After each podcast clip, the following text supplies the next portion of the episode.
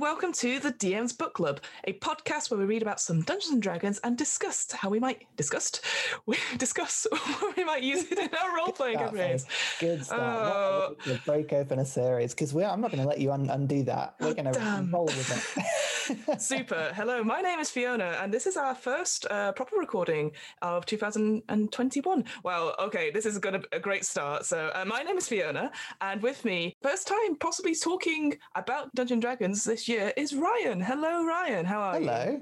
I'm great. I'm I'm very good. I am enjoying 2021 for everything that it's bringing, which you know, what was it? We we we finished the end of 2019, didn't we? And we sort of thought, hmm, there's no way this year could get any worse. Like 19 was a terrible year, and stuff happened. 2020 will be great. Yeah. It'll be fantastic. And then 2020 happened, and we were all locked down. Like the entire DM's book club first season was filmed in lockdown, right? I don't think we did anything that was remotely related to freedom. No. So this time around, I'm just going into it from a totally opposite angle, right? I'm just saying 2021, it's going to be terrible. It's, it's going to be the worst year that we've ever had. Everything's going to go pear shaped. You know, mm-hmm.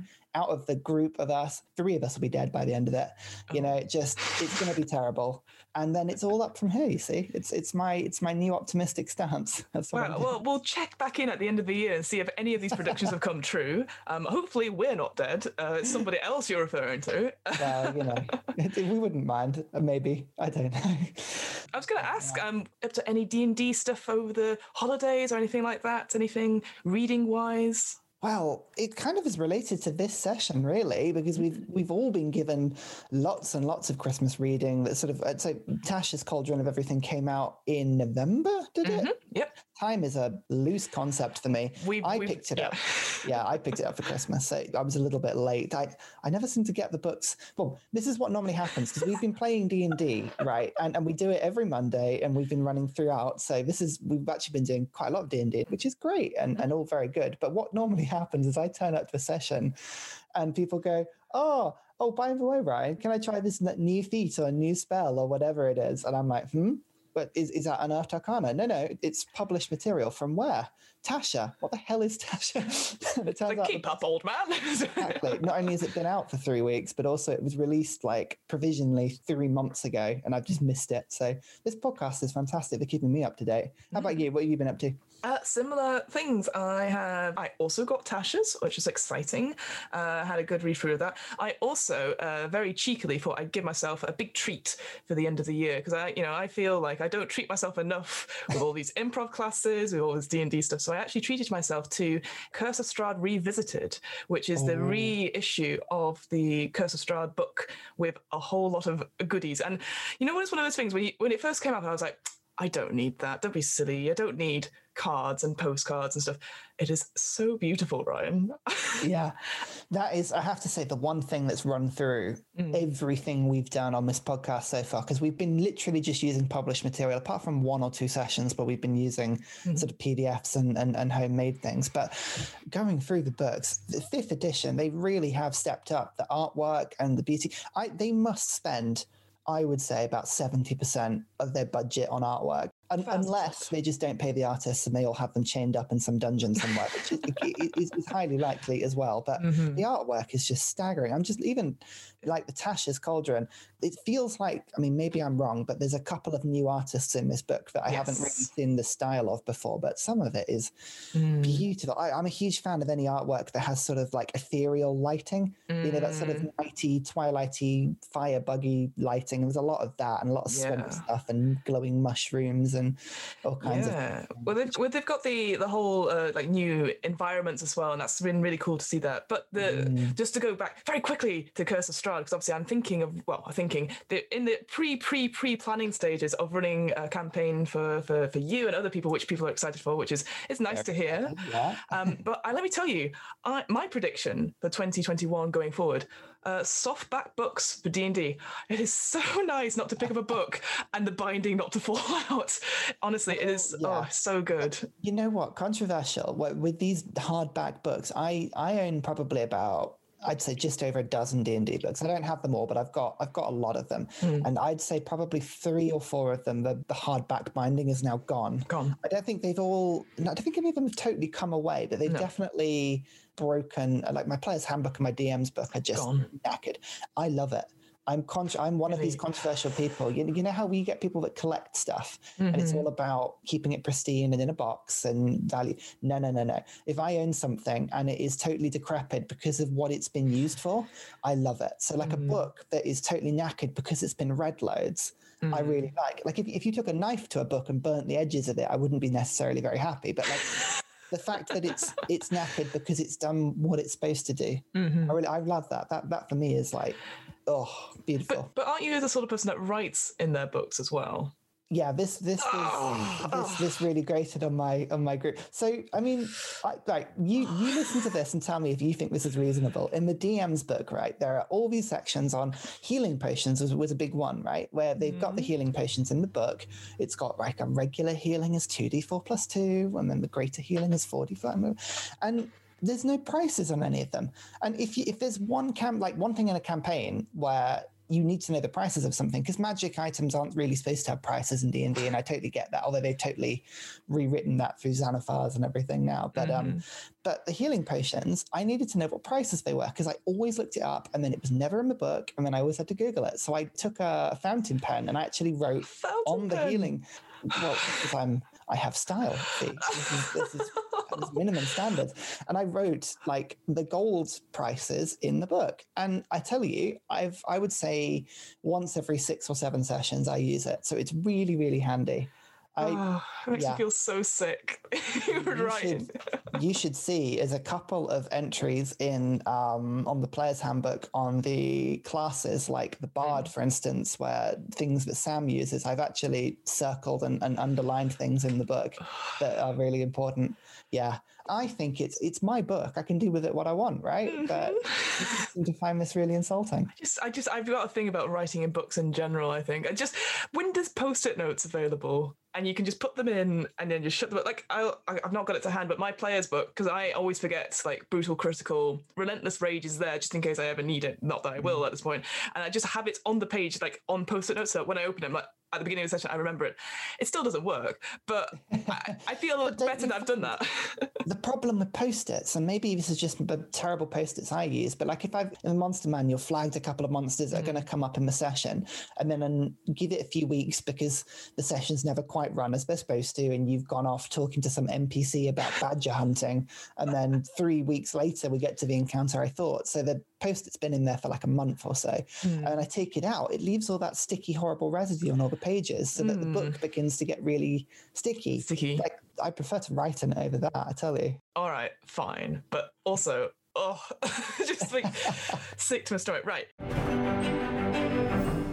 Ryan, what are we talking about today? We're getting all the, the pre holiday chatter out. What, what is the topic of choice? So, as we discussed, Tasha and her Cauldron of Everything came out in November, and it threw the book at what I would like to call the sort of uh, railroading D&D. Everything has to be of a certain style or class or, or linear pathway. All of that mentality has gone out the window now.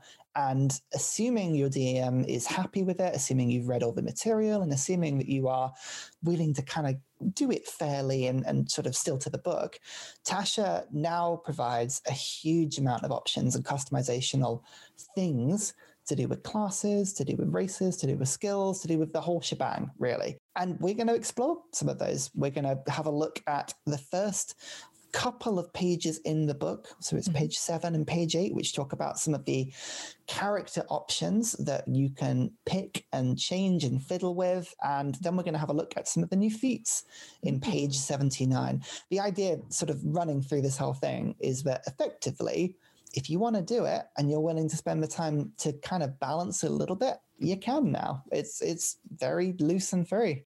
The other thing to say as well, because obviously there was a lot of hype around Tasha's coming into it, because they were like, again, with these customization options, you can literally be any character or be any any person, and it's just uh, getting rid of any those preconceptions that we talked about, you know, when with certain bits of lore. And interestingly enough, again, I don't know if you know this, Ryan, when it uh, was announced and people started getting the book, there was actually a big disappointment because they didn't realize, or people weren't aware that obviously these options were helping players do it. It wasn't necessarily rewriting whole swaths of D and D lore, which I think I, have got something about that, and I, I, it's just interesting to see that people were really hyped for it, and then it was disappointed because it was only like two pages, where the message was, "Well, you can do it. Here are just some options so that it makes it official in quotation marks, so that if you're mm. doing like Adventures League or anything like that, which has a certain requirement and stuff like that, you could just use that instead." It's interesting that one I think because I think I'm I'm of one opinion and we'll see if it's the same. But mm, hopefully, yeah. I'm sure it is. Fingers crossed. Yeah, character options. It's mm. very exciting.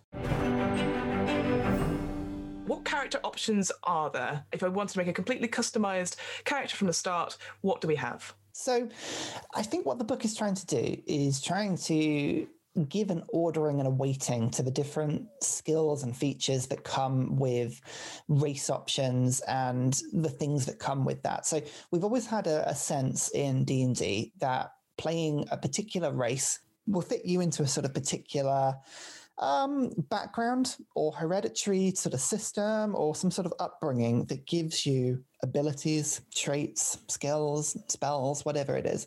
And it's all to do with a kind of combination of culture, genetics, the style of upbringing in a particular community, and I guess especially when the player's handbook first came out, when there weren't so many options, it kind of was trying to give different flavors and different skills to people so that they could make characters and have a different sense of things. But certainly the way that D&D has been going, and I, I think some really good changes to how people are looking at life at the moment is that we're trying not to sort of kettle things into such small buckets anymore. We're allowing people to be who they want to be and mm-hmm. sort of in the style of it.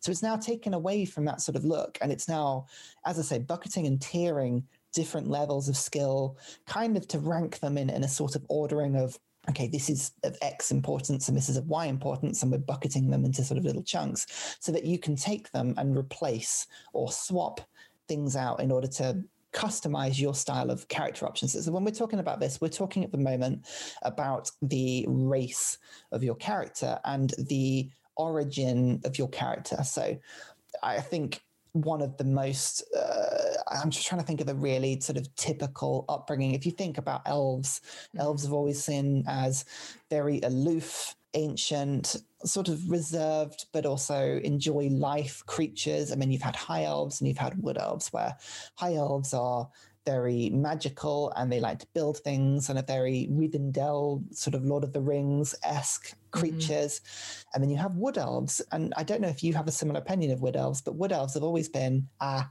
they're the ones that like to run around trees. And they're, they're, probably rangers or druids. And yes, yeah. You look at their skills, and I think they have dex and Wis, which means, okay, yeah, you are either ranger or a druid. I can see that you are the race that is built for this that's fine. And it's all to do with the fact that, oh, the wood elves have a very particular upbringing where they run around woods and they communicate with animals and mm-hmm. blah, blah, blah. And Tasha comes along and says, yeah, well, what if your wood elf didn't grow up in that background? What if they were orphaned and grew up in Waterdeep in a slum and you had a beholder for a friend and sort of lets you sort of change these things around, really?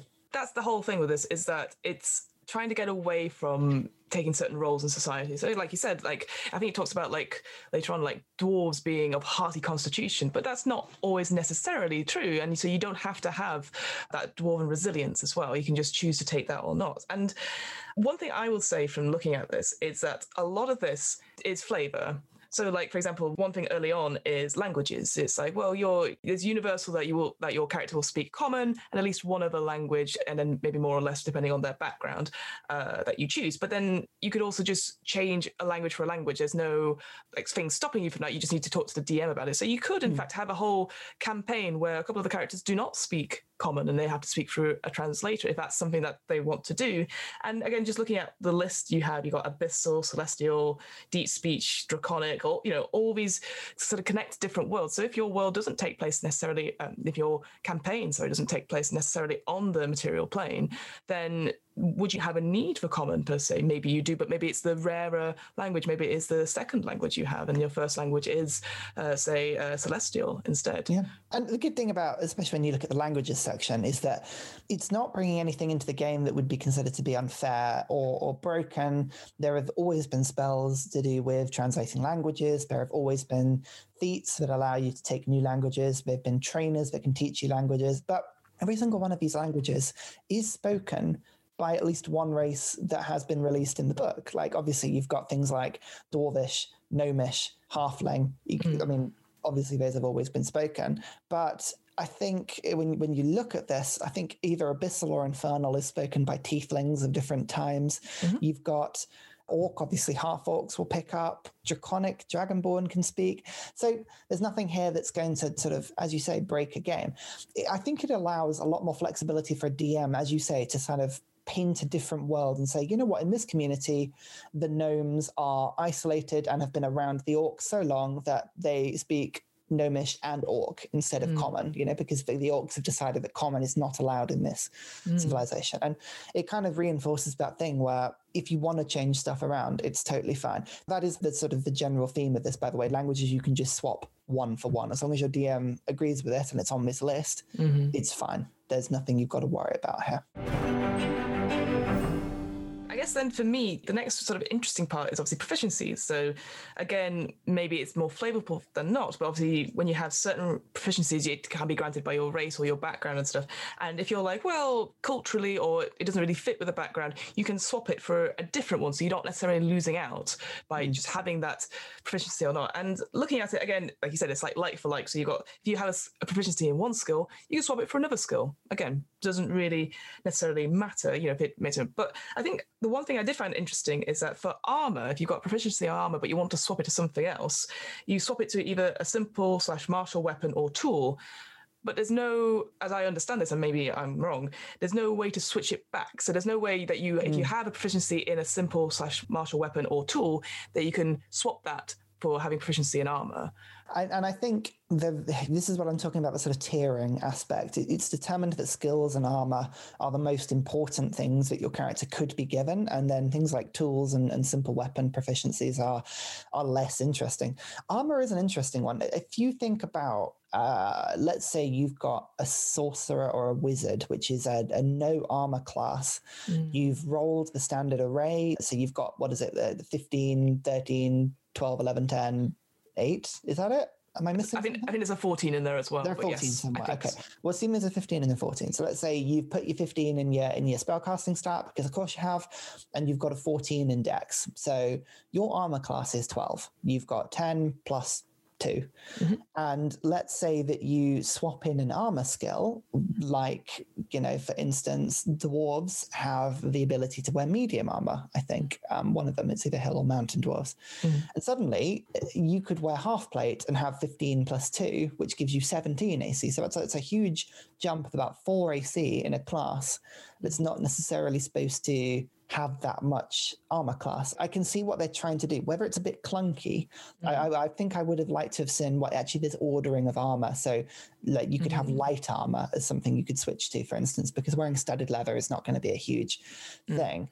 But I can see why, because it has direct combat connotations. AC is one of those things that very quickly breaks a game and again, I, maybe it's just the, where we've played games as well, but maybe tools and simple weapons and stuff like there is a general sort of thing like most people will have a proficiency in simple weapons of some sort or a tool of some sort. So I did like the idea that you could switch the tools as well because I know for my character, I think I just picked Mason's tools, which I've never used, which is mm. totally fine because again, it's just I was just like, mm, solid. I'll just I'll just take that.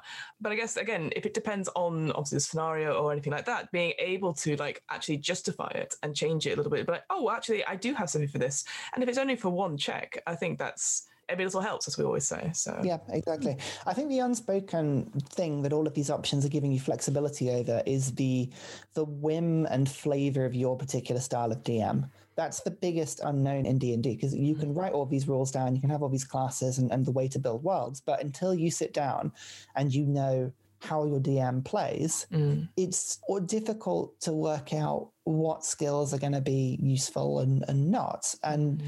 as you say, you can pick up Mason's tools. It was kind of an off thought. And then you can go into a campaign where Masonry is never, ever brought up once. Mhm. And your DM may instead get you to roll 17 perception checks per session because it's just the skill that comes that much.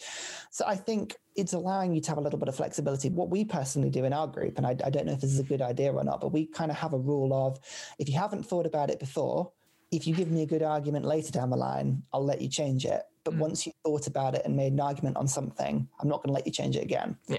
Like Mason's tools would be a good example. If you come to me, even at, I think we're level 14 now, and we've done Mm. like 100 sessions over two years or something crazy. But if you came to me and said, look, masonry tools, it's nonsense. I've never used them. They came to me. Um, could we switch them for you know something else that's more relevant that we use every session and that my character would have probably picked up i'll probably go yeah that makes sense sure we may have a bit of a gold cost or we've got to get some equipment whatever it is but Mm. but sure but if the player came to me and said oh well i already changed from mason's tools to playing the violin because it would be really useful and now i'm bored of that so now i want perception i'd Mhm. say no now you've got to train for it because you've you thought about it once Yeah, it's that sort of thing where you think about any skills you had 10 years ago that you don't use anymore. Like, I got a stupid, boring fa- fact about me. I got up to grade seven in the clarinet and I stopped because I took too many exams and I hated it. i And did now not know that grade Yeah. seven is incredibly high I know. I I failed grade six because there's in certain exam boards you have to sing as well, and you've got to show you've got some musical know-how for the theory. And I was always of the opinion that well, I'm blowing into a woodwind instrument. Why would I also need to sing as well? Because I'm I'm busy doing one a or another. uni- Can you bring an accompaniment in? Sorry, this is a total distraction. This is fascinating. Like, yeah, you're right. Because I took piano lessons and I, I did like the, the jazz piano qualifications for a little while, Hmm. and I wasn't very. I wasn't anyway. I think I was taking grade two, so I was I was much much. But they were threatening that I was going to have to start singing as well, and I thought that was appalling. But you can at least see like someone like Jools Holland or someone is sat there tinkering away and singing at the Yeah. same time, or Yeah. you know anybody. But it's just such bullshit. And then, so I failed grade six and I was really upset. And they said, well, there's this other board that doesn't do that. And you, it's just more about working out the theory and stuff like that. And you just have to answer questions. I was like, that sounds good. And then I passed with distinction. So it turns out my voice holds me back. um, or you just weren't practicing enough. I am so getting a clarinet and making you play sometime. ugh, it's been years. I could, I, I mean, I'm glad I can still read music. That's that's still the fun thing. But I, I the fingering, as it were, is all gone. It, it takes a while to get the fingering back. It, you lose it quickly. Yeah, totally Mm-hmm. Yeah. agree. Yeah. The point the point I was making was that it's been 10 years since I've done that. And yeah, I might be able to pick up some of it. I'm not going to be as good as I was, you know, getting up to grade 7 then and then just switching it back. So I wouldn't assume in a game having a similar thing, well, 10 years ago my character could do X. And I just thought this is really useful at this point because again, yeah, I'd see as we'll probably go on to the idea of like switching your subclass or being able to go back to proficiency. Yeah, okay, but you need to do do the work, do the training because you can't just mm. pick it up and, and go. So whether or not you're going to have a clarinet lesson or a clarinet concert is a different matter. yeah, I, I'm all up for letting players adapt to your style of play because they read a player's handbook and they're not going to have a clue as to how you're going to run a game and mm. what you're going to prioritize over certain things because you will have unconscious bias. Like I make such an effort to try and avoid using perception checks every skill check of the game, but even it does come up a lot. So, mm-hmm. you know, I try and make people feel like their skills are, are useful in other things. I try and, and spread it around, but because mm-hmm. of that, someone may be less likely to take perception on my campaign than Mm, somebody else who did it based on passive perception or, or, or whatever the sort of the, the ruling was. Um, But yeah, just because I realized we're flicking around all over the place, the changing a skill thing, it, it is basically you can you can swap skills as you like. This is suggesting that when you take an ability score improvement, um, that's a good time to do it because there's only a certain amount of chunks of your character. There's, I think it's what, fourth, eighth, 12th, 16th, 19th level for most people. Mm-hmm. So it doesn't let you do it too often, but it gives a bit of flexibility. All of these options are, you don't have to include them as a DM, but they're mm. just options to let people switch it around, really. And I think that that's, that's a good point before before we move on. Is that I think a lot of the times when you're thinking about oh you can play whatever character you want, that seems to be aimed at players who want to play a certain or have an idea in their mind. But actually, I think it is encouraging for DMs to be like, hey, there is a way to do this. So now maybe you should open up your world and stuff. And then for you, you don't have to have orcs or elves or dwarves. You know, you can make it change from this. And I think that's the thing is key is that maybe a lot of people who get this book are DMs over players. I mean, again, a lot of the options here are for player options and stuff, but I don't know if you're a first time player coming into the thing and you're going, okay, I've got player's handbook.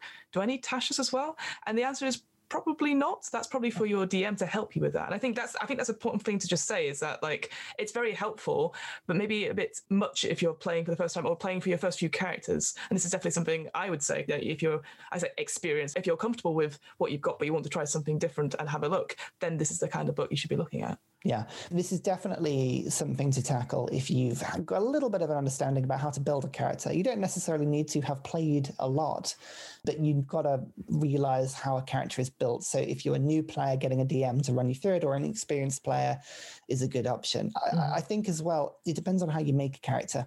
If you mm. come at it because you enjoy reading the books and you look through class options and you say, oh, that looks really interesting, then this isn't going to be as interesting for you because you were always going to pick cool classes and not worry about the backgrounds and the flavor of it that much. But if you're coming at it because you want to play Geralt of The mm. Witcher, that's your character, you want to be that exact person, and nothing in the book is matching up to give you that exact skill set. This comes at it from a like a theming angle, much mm. better than a stats angle. You can build what you want from the theme some other little bits just before we, we, we sort of go through them. The, the ability score increases, we, mm. we sort of skipped over, but that's one of the most sort of crucial aspects. Character races either get a plus two and a plus one, or a plus two and nothing, or two plus ones. I think there's a couple of other combinations, but this effectively lets you chop and change as long as you can justify it as to like why your race sort of is built like that then then that's fine that's actually a bit that probably is the most min maxy because it's going to be like I want to play a dwarf, but I'm actually a wizard, so I want my plus two to go into you know wizardry rather than dwarf stuff. So there's an option there to make it a little bit min maxy, which I'm never a huge fan of, but mm. I do like the the idea that you don't have to play the exact physical characteristics of somebody mm-hmm. of your of your race. I mean, we've for instance like a half orc where that always has the plus two to strength. Yeah and let's say you don't want to play a strong character or I mean, there's there's so many things where, like, for instance, as a bloke walking around, you always assume to be you've got to be strong. That's that's something that comes with being a man. You've got to be able to be this sort of really big, strong, lift a box, help somebody out physique, and you're not the way D&D's worked before is, okay, you, you can't avoid that plus two strength. So just stick an eight on it, make it a 10, and you can flavor it out, but you're just not very strong. Mm. But it mm. doesn't let you then excel at something else that you would like to. So I like this. I like this change. It lets people be a little bit more like, no, you don't have to be like that. You can do this as you want. Why not? Why is not? Why not? Be be the weak man that you want to be. Is that's what you're saying? Super. Bingo. Bingo before we move on to feats and stuff, I think it is the only thing I wanted to talk about was sort of the changing of your subclass as well. Because like we sort of mentioned before, is that you know you're playing a campaign and then obviously Tasha's come out and you're like, oh, actually this this allows me to change or it allows me to try something a bit different. What would you say like is the sort of the main things you need to know as a DM? Like what the options that you can do for this if a player comes to you and says, I want to try this subclass or, or change a skill, etc. Yeah, I think uh, that's the biggest thing. There are so many more subclasses now than there were when it first came out, and and more things come out every time. The main things to take away from this are life is too short. If you've got a campaign and you want to try something new, go for it as long as the DM is up for it. You don't need to play. I mean, we've been playing a campaign for well over 100 sessions now. And if somebody wanted to change because they don't want to play the next the same thing for another like year, for instance, I, you know, I get that. This is supposed to be fun mm. at the end of the day.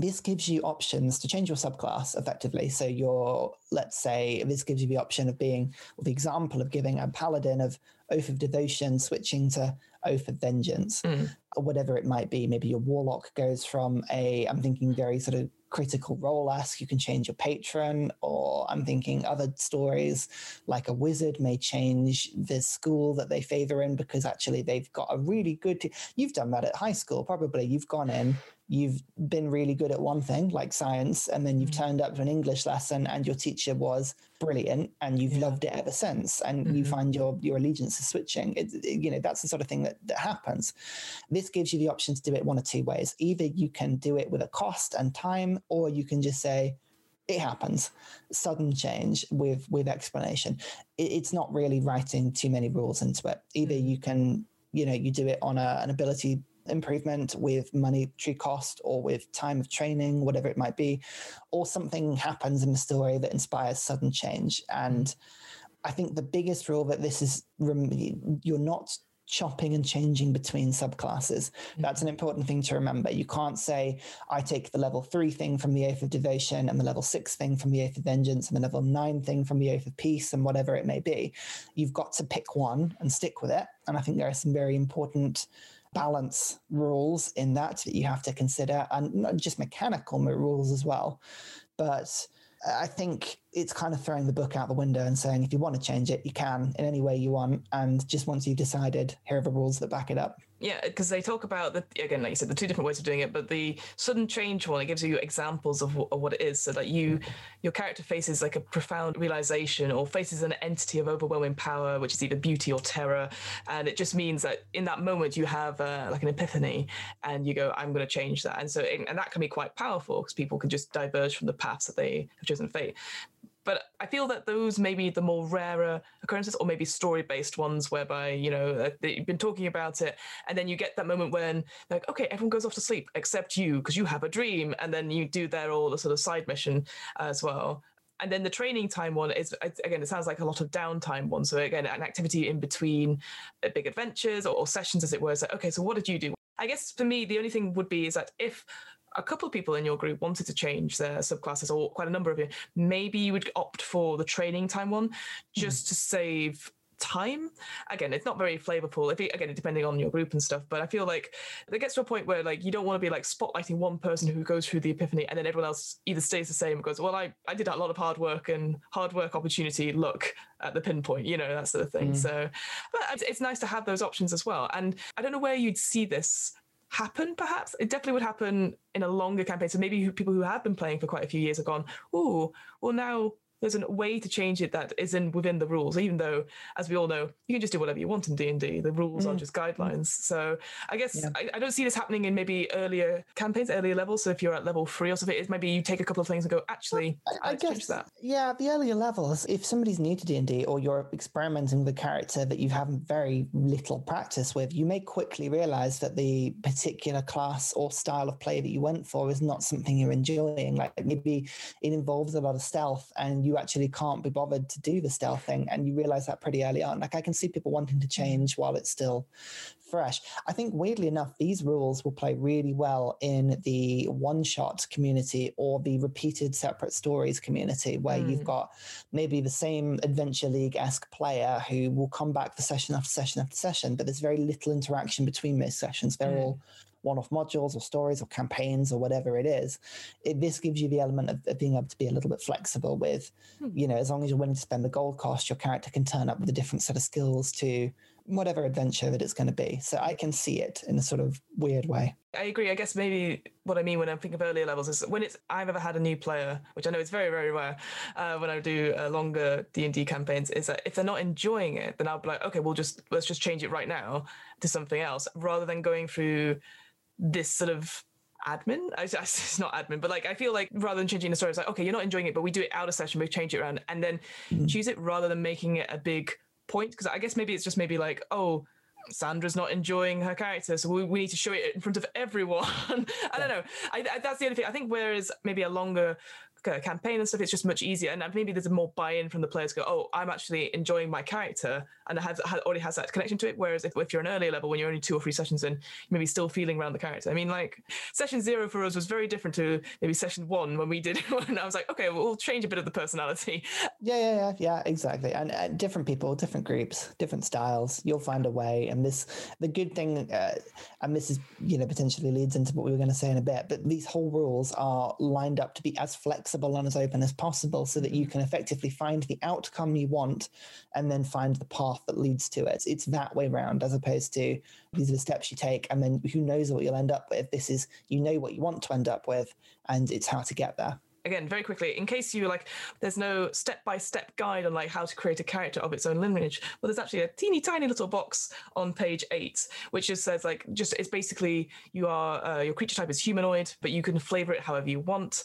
You know your size is either small or medium. You have a base walking speed of 30 one ability score increases by two uh, a feat of your own choice which you qualify for which i think is a very interesting sentence because it's like mm-hmm. well i've got wings so I can fly. Like, mm, maybe. and then a variable trait of either like dark vision of 60 feet or proficiency in one skill of your choice, and then language being common or other language. So that is like a very quick thing. If you're like, oh, I need to have something in 30 minutes, uh, but I want to play something completely different, there's a really yeah. nice little box there that you can just take and start putting together. So very straightforward. Feel like you recognize it, it's because it's the variant human. Yes. But they've just taken the human out of that. It's it's exactly the same thing. So it's you basically you get a feat. I think that if you qualify bit, that just relates to some feats have ability score minimums and class features and stuff like that, that you've got to have. So maybe that's what it's saying. I think you're or, right there. Yeah. Yeah. But you know, if it says only an orc can have this and you're a dwarf and you can justify it, Tash is all about saying go for it.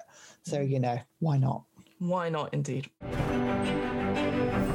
Let's have a look at the feats then, all these sort of new, different feats that have come in. What, what did you think of these? Interesting, actually, and they've. I can see what they're doing. A lot of the additional feats and, and skills and, and, and spells that get brought into D and D, often what they do is that they find an idea that works and then they run with it and extrapolate various forms of it. So it looks like you've got a bunch of feats. Like so, it's three pages worth of them, it's it's pages seventy nine to eighty one in the book and I would say from a quick read, there's about 15 feats. Mm-hmm. Of these 15 feats, I would say there's only about five different feats here. things. And this happened in Xanathar's as well. Well, less so. Actually, Xanathar's was more racial feats. So different races get different extrapolated things. But again, there are very similar sort of feats here.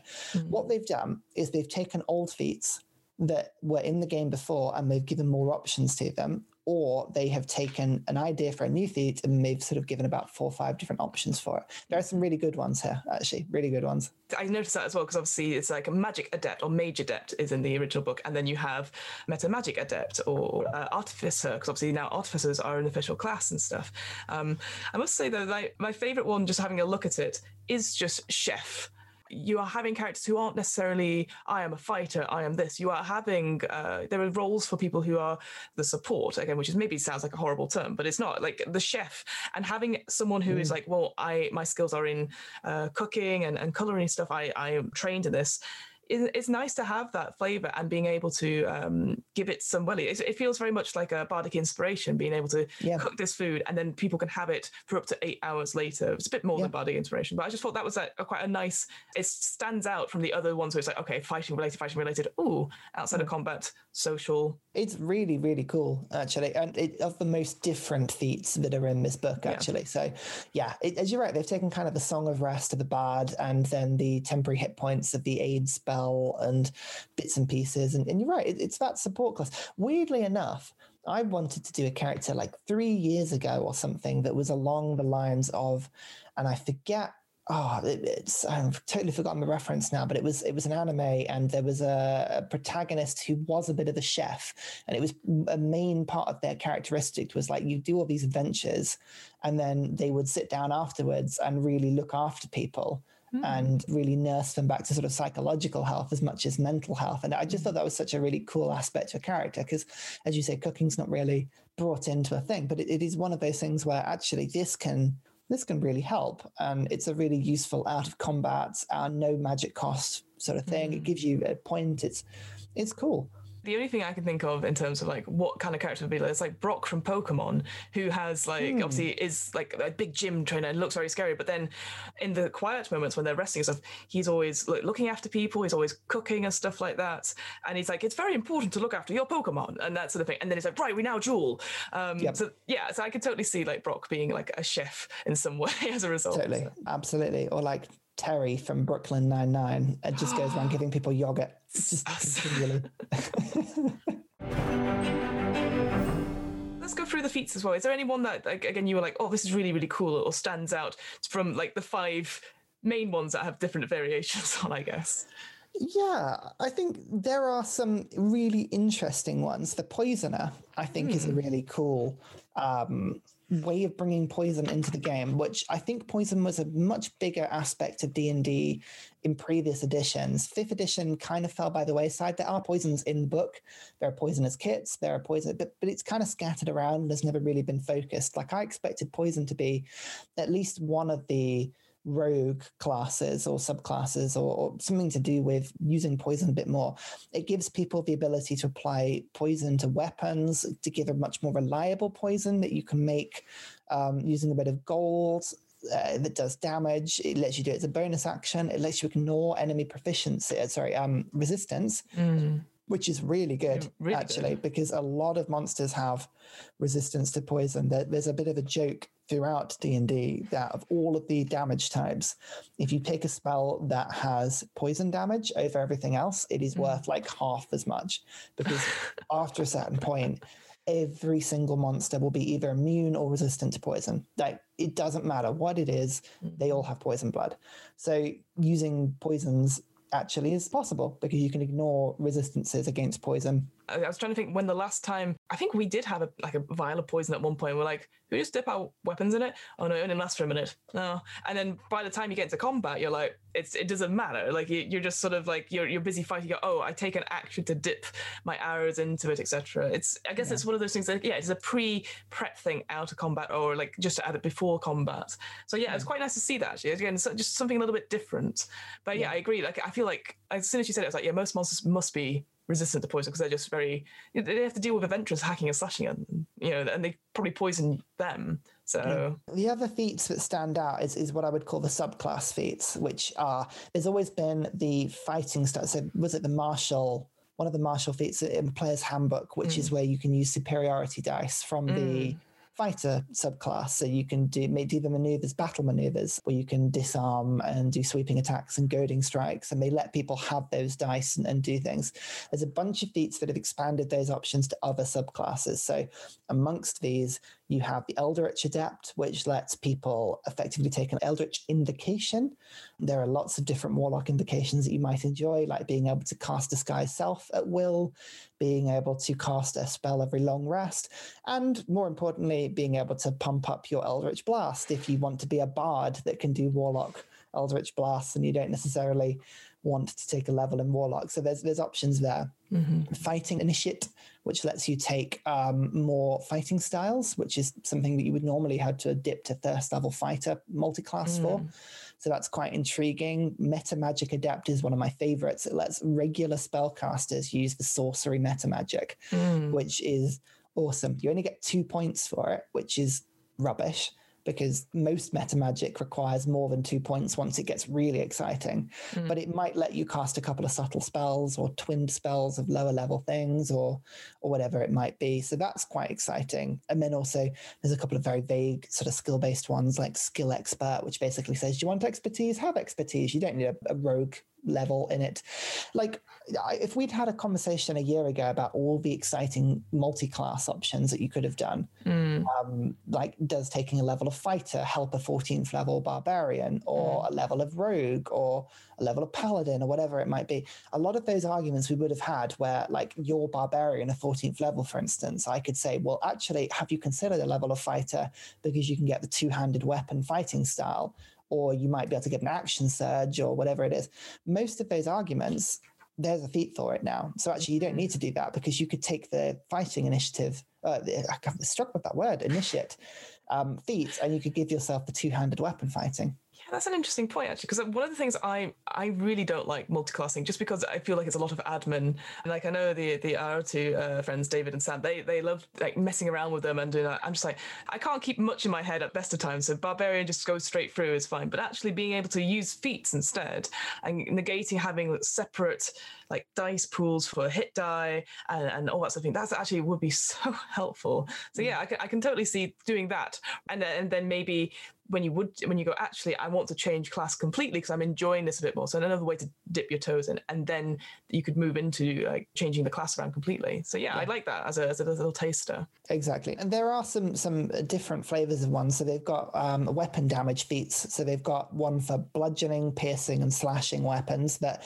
effectively give you a little bit of extra strength for dex, and then give you options to do more things on critical hits. Um, mm. there's a there's a once per turn thing for each one, and then there's a critical hit thing for one. So it's a crusher, for instance, on the bludgeoning damage lets you shunt someone five feet if you hit them, and gives them or gives everybody else advantage on attacks against them if you crit them, which mm-hmm. is quite exciting. Piercing, there's one that lets you re-roll the damage dice and then give you more damage when you crit. So that's all about critting really well. That again was a hallmark to previous editions of, of D&D where if you crit with a weapon, the crit actually changed depending on the weapon you used. So mm-hmm. using a slashing weapon would double your damage, but using a piercing weapon would triple your damage because oh, it, wow. it, argued that a crit with a sword is one thing, but crit with a uh, with an arrow that's come through your heart, you're screwed. Yeah. Idea. Whether that's true or not, I don't know. Um, and then there's a there's a slasher one which lets you. I mean, this one to me seems interesting. Lets you mm. slow down people when you hit them with a slashing weapon, and then gives the target disadvantage on all attack rolls when you crit them. Yeah. For the next turn, which is pretty powerful actually. That's pretty uh yeah, damaging to that. But then I don't know, the other two that are on this as telekinetic and telepathic. Now, spoilers, Ryan, I always used to get this mixed up, which one was which. So, but obviously, telekinetic is about uh, moving things with your mind mm. and stuff. And it's all, I like the fact that it's all very small things. Because again, it's that sort of thing where I can imagine it, you build it up and you get to the point when it's like, um, oh, it's the film Chronicle? I can't remember when there was like some teenage boys that discovered they have uh, psychic abilities. And then at the end, it's just a, a, picture of one just blasting into the sky as they go into like a storm. And I was like, it, but it, it, goes from like naught, naught to, to 100 within like 60 minutes minutes and you're like, mm, not sure about that. Um, mm-hmm. But then uh, telepathy or telepathic, sorry, um, where you can just, you, you, know, you have the whole, so you can speak to people, but they can't speak back, which makes sense. But it gives the example of a, a telepathic bard who uses their inspiration to people they can see on the battlefield, but not necessarily speak it aloud. And I mm-hmm. thought that that's pretty cool because then again, that sort of idea that if you don't want to necessarily signal that hey there's a spellcaster over there perhaps you know and be able to just you know speak your spells and stuff and be able to just do it without being heard it's actually quite a powerful not just flavorful thing but also in combat as well because you might not know where things are coming from and, and with all these distractions and stuff. So i just thought I, I, guess for me, looking at it, I with the telekinetic thing, sorry, you have that thing where a bonus action you can shove a creature mm. with your mind, which I, again, it's I feel that's very much like ah, like you and, and screw you, uh, rather yeah. than anything else. So I, things have have amazing combos with particular classes. Like that shove, for instance, would work wonders if you were a spellcasting class because you can bonus action shove someone five feet away from you, and then move away without taking an attack of opportunity. Mm-hmm. If you are up in, in, in melee So it, it could be used to, to basically disengage in, in, a different style. I mean, there are some really cool options here. Uh, mm. Some of them are are really exciting. Um, the, the, other ones I just wanted to point out, they did um, with with Tasha's, they've officially made the Artificer into a thing, and they've brought in firearms, which is of course they're always going to bring guns in at some point. So there's a gunner feat now, which effectively I think is the same as the crossbow expert feat, but with guns yeah. instead of crossbows. Mm-hmm. But otherwise, it's exactly the same. And then they've also brought in one for each of the mirror planes. So there's a Shadowfell based one, there's a Feywild based one, which effectively just lets you cast a couple of spells and do cool things once per day, which mm-hmm. is very, very similar to the racial feats in Xanathar's Guide. So mm-hmm. misty stepping and and turning invisible and that sort of thing. Basically, if you ever want to make your own feat, just pick a first level spell and a second level spell and let them do it once per day and then give one ability score increase. Instant mm. win. Instant win. Brilliant. Well, I think that's quite a very thorough overview for that, and it's actually quite exciting to have like a book that's been published in the last year. So thank, thank you, Ryan, for choosing that. Um, I guess nice. just just to finish off, I guess is there anything that you you wish Tasha's did give, or, or do you think, oh, this could be improved in some way? I think, generally speaking, and I don't know if this is the opinion, but I love what they've done. The, for me, not writing the law and not giving fixed options is exactly the point. The, the whole point is not supposed to be a here are some options for you or like different um, subclasses for you to try. The point was supposed to be what do you want to do? Like ignore the rules. This is not what D&D is about. D&D has always been about what do you want to be? Who do you want to play? Mm-hmm. And here are some ideas to help you get to that point. Mm-hmm. If, you, if you're not enjoying the game, how do we change it so that you do enjoy the game? And let's put some rules about it to change that. So I love what they've done personally. Keeping things open ended and flexible is exactly what I think the the game needed. I don't think it needed another 300 subclasses. It's given them another 300 subclasses. There are lots more in the book, but I don't think that's what it needed. I think mm. just having a bit of flexibility to be a bit sensible and say, you know what, my lock picking tools are useless for my fighter. Can I instead learn how to use maritime vehicles? That's fine. Maybe it's just how we've played because we've always played D and D with that flexibility. Like I've always mm. allowed people to have a custom background where you can pick your skills, you can based on an argument you give to me. So we've kind of just taken that really and, and run with it. Yeah. So I feel like for me, a lot of people expected loads of stuff from Tasha's and like, oh, it's going to rewrite history. It's going to rewrite all these things and stuff. And it hasn't. It's put that agency back with the players and stuff saying, this is up to you now. For me, which is a controversial opinion, that's fine in the sense of like it was always going to be that. Because ultimately at the end of the day you don't have to follow any of these rules or laws. Like it's, it's interesting. And then we've always said this it's like we read it and then we'll change it for our own campaigns. And that's always been the case. And i feel like people wanted a lot more from wizards to like well you've got all this other problematic history. And you're like yes very true they now need to do that. And I think they, they might have to even release more and more books, which is purely about that law and stuff. I think maybe the problematic issue lies within the fact that when you're starting out, you get the player's handbook, and that's the the go to like the orcs are like this, the elves are like this, etc. But you need to rewrite that and you need to do a separate book on that rather than to have a book which is like well you could do anything about it. I think i don't know i feel there was a miscommunication somewhere whereby people were like but this is not what you said. I was like no i, I knew this was what it was going to be. I knew it was literally going to be two pages of like you can be any class any race whatever and then here are the options for classes here are the feats etc it wasn't necessarily rewriting whole swaths of law from mm. things. And I think, I, and I guess I understand people's disappointments, but I think going forward, what would be cool to see is having new writers come to the table, new diverse writers that are writing new campaign settings that change this. And it's not rehashing of old ones. Like I said at the beginning, like obviously I, I bought Curse of Strahd Revisited, which updates the uh, Curse of Strahd book it doesn't update it that much. It literally takes out some problematic sentences, and that's kind of it.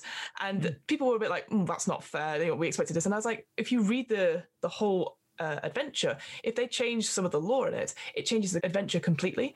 And it's yeah. about giving that option to the DM, say, look, we've taken out the, the problematic bits, we admit that, but now you need to make this adventure your own thing. So that's what I'm doing just now. I'm reading through it and going, well, what can I change to make it, for me, a story I want to tell? I think just taking any of the uh, actual sentiment behind it away, the actual logistical issues they've got is that the more material they release, everything focuses and links to the player's handbook. That is yeah. the core book that if you change the player's handbook, you would be changing over a dozen different texts, let alone the Tasha's and Xanathar's and all the other books that rely on it so heavily. So, personally, I can see why they've done it this way, mm-hmm. it, just from a pure mechanical point of view, in order to keep the game as a functional thing. You don't want to change the core stuff that everything relies on because you have all kinds of unintended mm-hmm. consequences when you do that. I wouldn't be surprised if we end up seeing a lot of big sweeping changes either in sixth edition when that does come out mm-hmm. and my bet personally is a 5.5 edition. I mm. honestly think they will re release the Player's Handbook, Dungeon Master's Guide, Monsters Manual under a 5.5, a revised fifth edition, like they did on third edition, because I believe this edition has captured the commercial attention and imagination of the players way more than any other edition has so far. Fifth edition really has catapulted D&D along with Twitch and YouTube and all the other sort of avenues.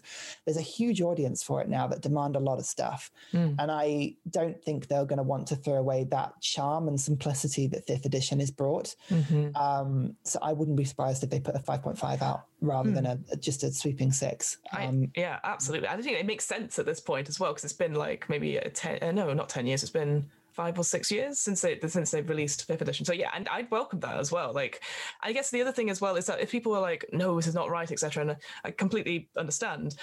There are so many fantasy systems out there which are either as crunchy or as little. Like I've played games where there's no dice rolls at all, and it is pure uh, conversation. And I think for me is that if you find D and D problematic, as it is, it is, and that's what I've always admitted to, then look for other ways to change it yourself, or look for a different system. I think, like you said, I think five point five. I hope in the next five years that would be really cool to see that. I think, but I, I, these things move so slow, and unless unless they're going to invite lots more people to do writing and, and create new campaigns uh, which are different settings and stuff to the old ones. But again, as we've talked about before in previous episodes, people want to have the old campaigns updated to fifth edition. They want to play the space hippos with guns, um, you know, officially. It's one of those things where I think it's something that needs to change. But I understand it's going to take years and years and years, and yeah. the, we won't see the effects of it till possibly people stop playing. You know what yeah. I mean? Like, yeah. yeah. It's, it's, easy to become annoyed and frustrated that maybe the game isn't catching up with where it should be as quickly as it should.